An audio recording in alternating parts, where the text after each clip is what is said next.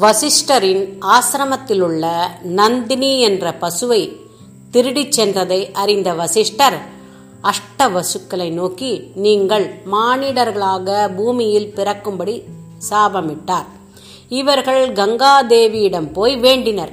அதன்படி கங்கை பூமியில் வந்து பிரதீபனின் அதாவது சந்தனு மகாராஜாவின் அப்பா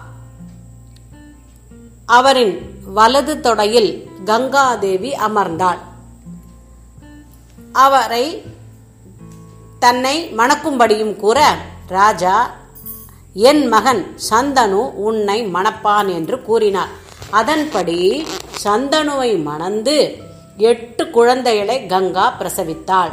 எட்டாவது வசு நிறைய நாட்கள் பூமியில் வாழ்வான் என்று வசிஷ்டர் சாபமிட்டதால் பீஷ்மர் நிறைய நாட்கள் பூமியில் சிரஞ்சீவியாக வாழ்ந்தார்.